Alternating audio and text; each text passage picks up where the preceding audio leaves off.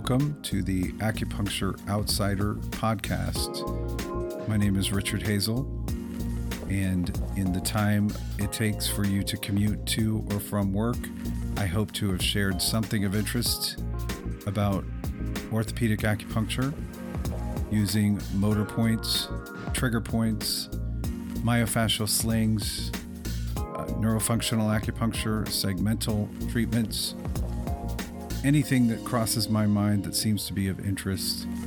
I hope you'll enjoy it.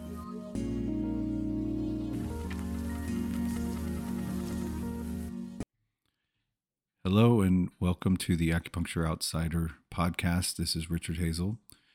Today, we are going to talk about um, some of the deep rotators of the hip. The if you're aware of the deep six rotators of the hip, they are the piriformis, the obturator internus, obturator externus, the gemellus superior and inferior, and the quadratus femoris. They're all external rotators. The ones I really want to talk about are some neglected deep rotators of the lower glute area, the gemellus superior, inferior, and the obturator internus um, as acupuncturists in in acupuncture education, very often we learn about the piriformis as a possible culprit for sciatica. Uh, about, I think the research shows that about 20% of people have a piriformis that has formed around the sciatic nerve and when the piriformis gets tight, it will compress the sciatic nerve, and that is has been called piriformis syndrome. Um, less known um, by acupuncturists or anybody that I seem to read um, in the world of physical therapy or rehab or sports physiology or acupuncture forums is something called the deep gluteal syndrome which is a sciatic nerve entrapment without a discogenic origin. So basically, it's not an L5S1 nerve compression. It is sciatic nerve entrapment by the uh, those uh, four rotators in the hip, the piriformis, which is superficial to the sciatic nerve, and then those three in the lower glute area where we sit that are deep to the sciatic nerve. And when those muscles get tight, especially when sitting, they will compress, they will sandwich the sciatic nerve, causing sciatica. Um, and I will say that even if somebody does have sciatica of a discogenic origin, that compression of the sciatic nerve from the L5S1 region will cause the deep rotators to get tight. And you'll still have a deep gluteal syndrome that you need to resolve if you want to get, if you want to improve their sciatica. Um, I, I think if you have the same results that I get by paying attention to those three at the lower glute area, the gemelli and the obturator internus, that you will have very good success with treating sciatica of any origin. Um, and the ones that are glute- deep gluteal syndrome, they get better and they stay better after very few treatments, um, sometimes one treatment. Um, I have um, after starting to treat those gemelli and the obturator internus a couple years ago on regular basis for anyone with um, any sort of piriformis involvement, I saw my uh, results skyrocket, and um, I've seen some tough cases with spinal stenosis and uh, sciatica in over 60 year old um, patients, and they get excellent results when you work on the deep rotators, those piriformis and those three other rotators for sciatica. And of course, um, I would treat the biceps femoris and then the peroneus longus um, because that's that pathway that the sciatic nerve takes and the sciatic pain takes, and that that irritation of the sciatic nerve always tightens up the biceps femoris and the peroneus longus. So by treating those, um, you're kind of numbing out the sciatic pain with electric stimulation, and then you're also restoring the function to those muscles that got tight because of the sciatica. Um, I use, I treat those lower rotators for a lot more than just sciatica. If you do a simple internal external rotation test with your patient on their back with their hip at 90 degrees and their knee at 90 degrees, you can just, it's not really a Faber. You're, you're, you're not pinning, you're not pinning their, um, their ankle down at all. You're just going to, um, freely move the hip into external rotation like they're going to do like cross-legged sitting and then you can move into internal rotation ideally you want to get to at least 45 degrees of external or internal rotation most people have better than 45 uh, on external but the internal you'll find there are a lot of people that cannot achieve a 45 degree internal rotation of the hip and when you see that person, they absolutely need to have more than their piriformis released.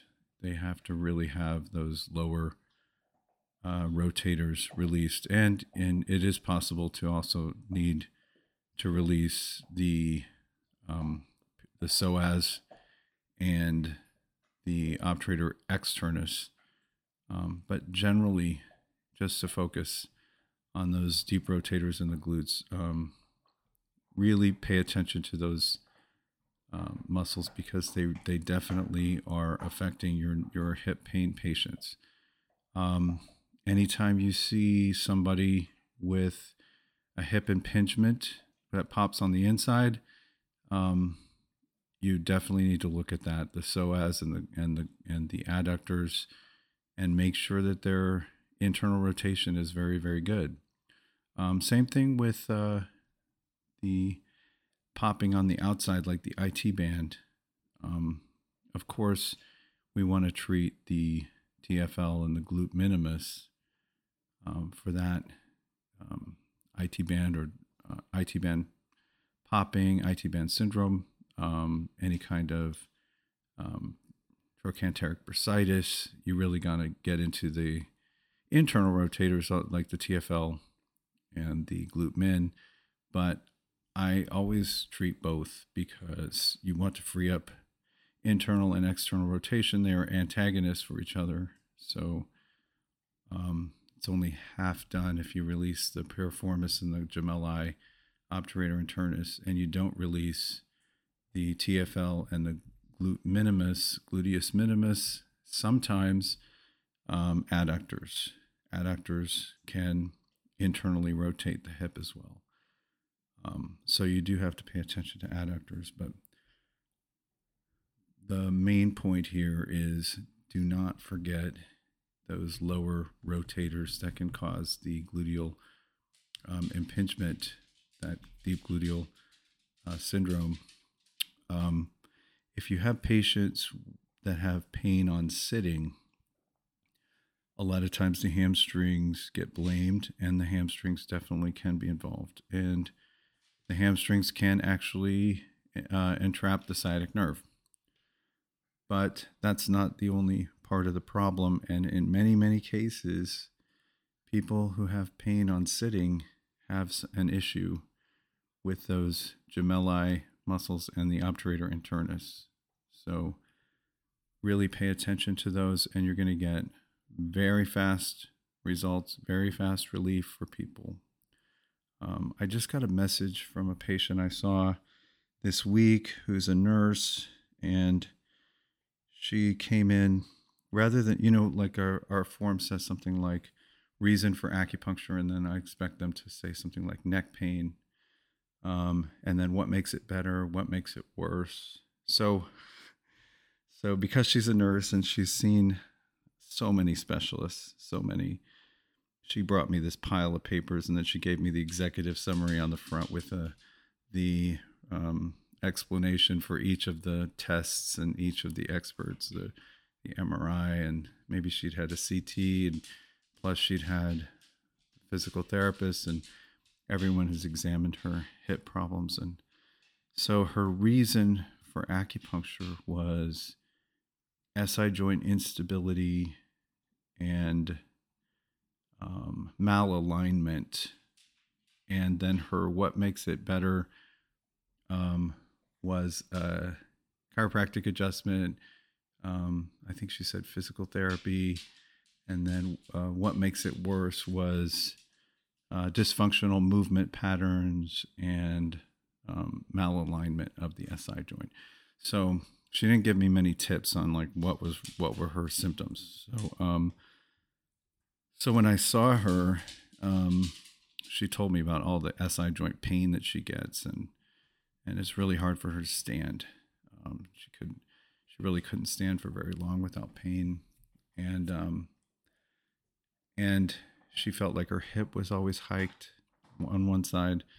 So um, I did the internal external rotation um, test on her, and her, her internal rotation was almost not existent on her bad on her worst side. Um, and so I really started out, and I said, you know, and she's she's very like nervous about needles, even though she's a nurse. But um, so I said, okay, I'm just I'm going to focus on getting you out of pain today there's a lot of stuff we need to work with as far as in, inhibited muscles and things that we need to get going stronger to avoid the issue coming back because those deep rotators are getting overused as a compensation. They are trying to stabilize the SI joint. And when the glute max is not strong and not stabilizing the glute medius, even via some of those gluteal fascia, um, it could be something with the lats and the glutes. It can be something with the hamstrings. There are a lot of reasons that the SI joint's not getting stabilized, and those deep rotators are the first thing they're going to get tight to try to stabilize. And eventually it can cause dysfunction and pain. So I said, let me just try to get you out of pain. I'm going to focus on the tight muscles. So I treated the, the piriformis and the obturator internus and the gemelli motor points. Um, there's just one motor point that can hit that common tendon for the the gemelli and the obturator internus. That's in the in Dr. Aldo Perotto's book, the uh, handbook for the electromyographer. Uh, if you want to look that up, it's it's it's such an easy, great place to get all three with one needle. So I did that. I did the piriformis. Um, I did it on both sides. I treated with electric stim for about five minutes. And then on her side, I treated the TFL and the gluteus minimus on both sides. And then I treated her psoas um, on the front, also Dr. Perotto's location um, below the inguinal ligament. And, and then I had her move, and I and she felt so much better. And she didn't really trust that it would hold because that's been her experience. Um, she's had people do some manipulations that have given her relief, and then usually within a few days, she's back to where she was before the manipulation. So I said, I'm I'm completely fine with you taking a skeptical approach. I'm used to that. Um, people don't come to acupuncturists at the beginning of their problem. They usually come to us after they've seen many, many other people and and things didn't work out. So I expect you to be disappointed and, and also not um, very optimistic. So that's fine. But let's just see how it goes and we'll book your follow up. Um, I had to book her a couple weeks out um, just for scheduling reasons. And so, but I got a message from her um, just a couple days ago, and it's been it's been almost two weeks, and she said she's she's um, um, cautiously optimistic because she's been so much better than she's been in in the past five years. she said, I'm, I have better mobility. I have less pain than I've had in five years. So I'm cautiously optimistic and I'm looking forward to seeing you at my next appointment.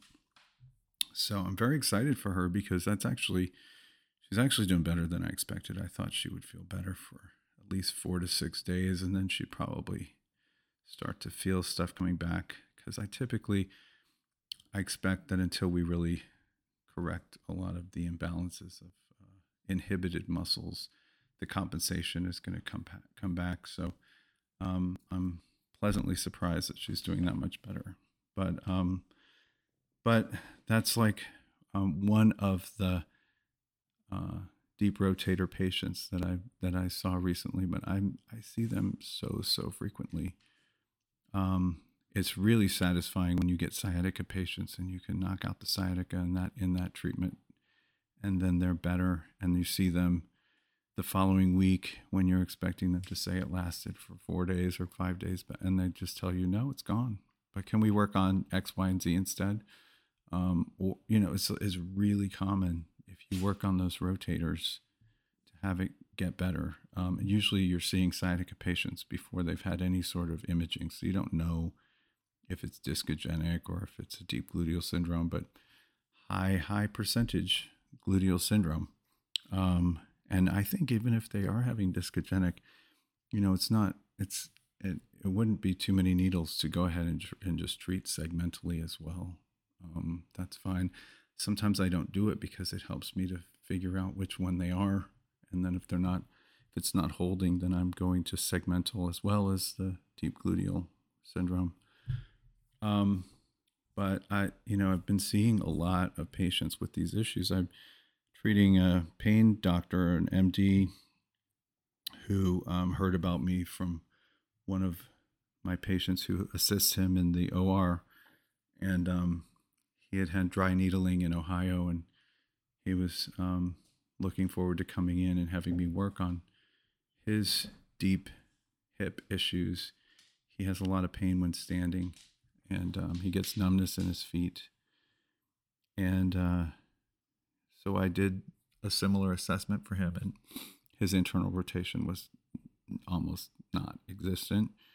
Um, and I treated those muscles, and then I had him move around after I took needles out. He still had significant amount of pain, so I had to really dig in and find good uh, trigger points and I use my hypervolt to do that. I think it makes people more comfortable and it's actually helpful to get in deep, push really deep to find these trigger points on it.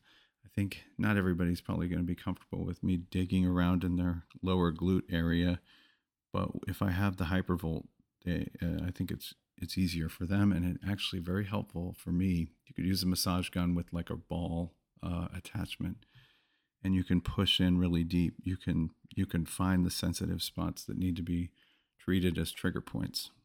So um, he he handled it very very well, and and I think having had dry needling before, he he knew really what to expect. Um, I try to be very gentle, but I still uh, needed to get into those trigger points, and I did use a 25 gauge, 75 uh, millimeter needle um, to get into those trigger points on him because he has um, extremely dense muscle.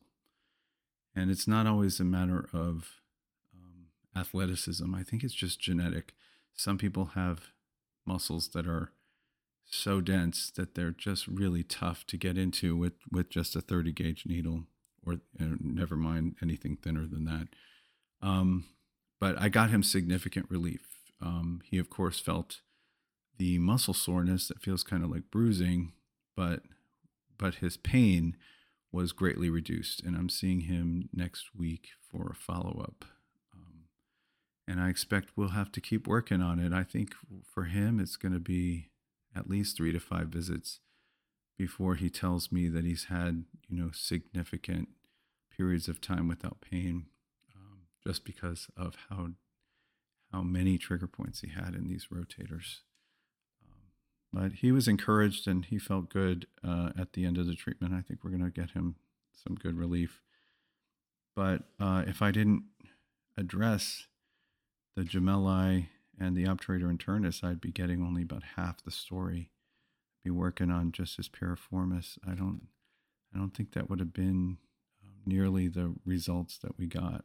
I feel the same about almost anything that involves a tight piriformis. Um, if you're treating it, if you're treating the, the piriformis for anything mobility related, um, greater trochanter, hip joint um, related, I think it's only half the treatment if you're just working on the piriformis and not getting the gemelli and the obturator internus.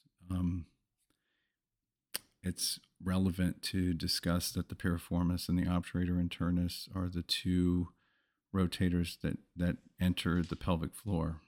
So there's another thing to consider. I've had three patients this year, male patients with genital numbness, erectile dysfunction, um, some other symptoms that were very similar that looked like they could be a pudendal nerve entrapment by the piriformis and obturator internus. And um, they responded very well to working on those rotators.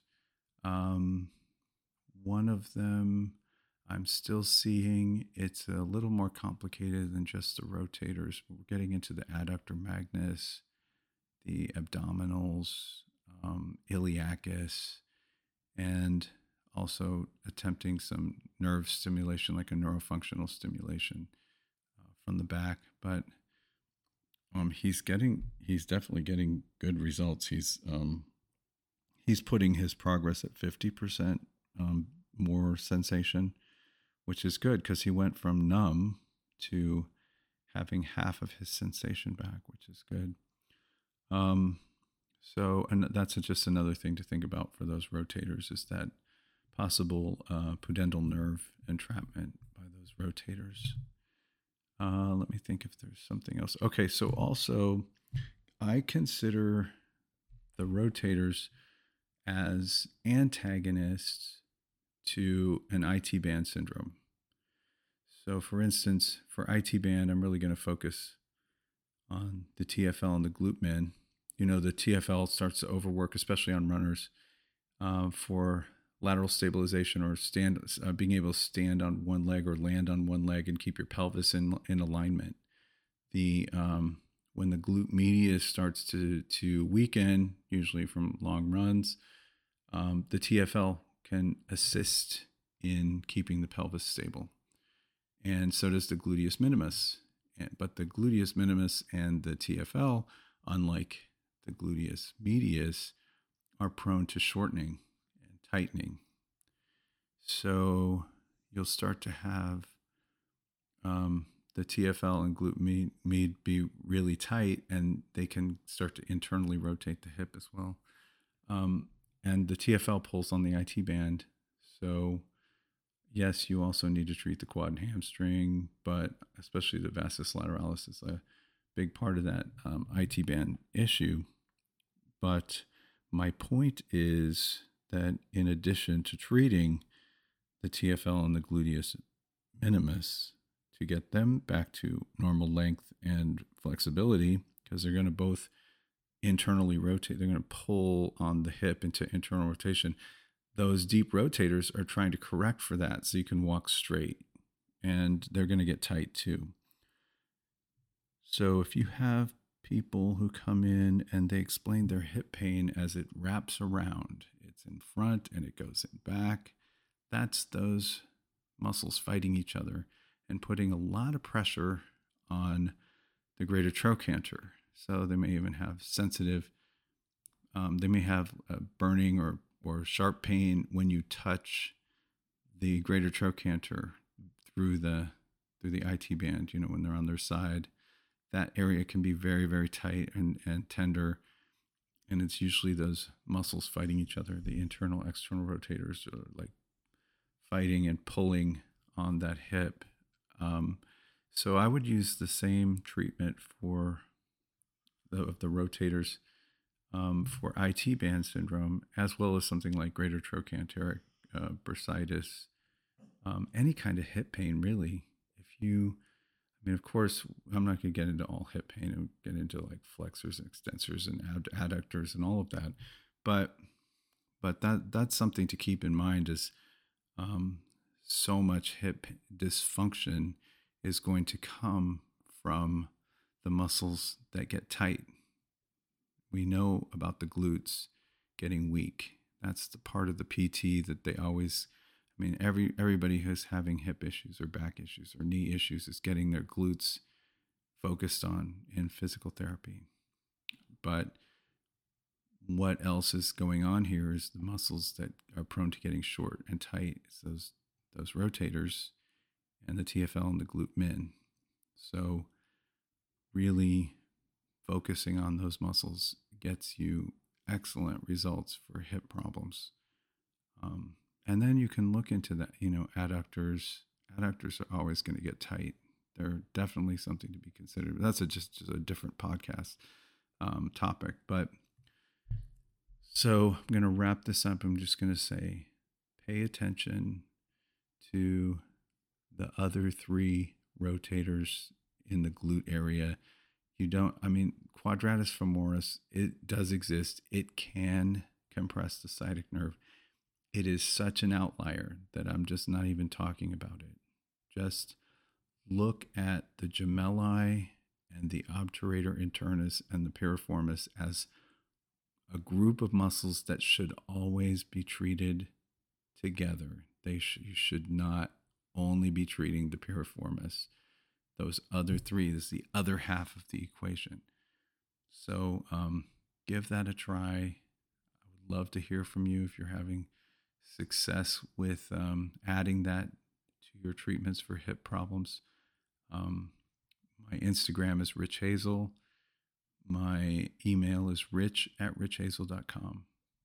So I would look forward to hearing from you if you're um, adding that and seeing some great success. And with that, I wish you a great week, and uh, I will talk to you all next week.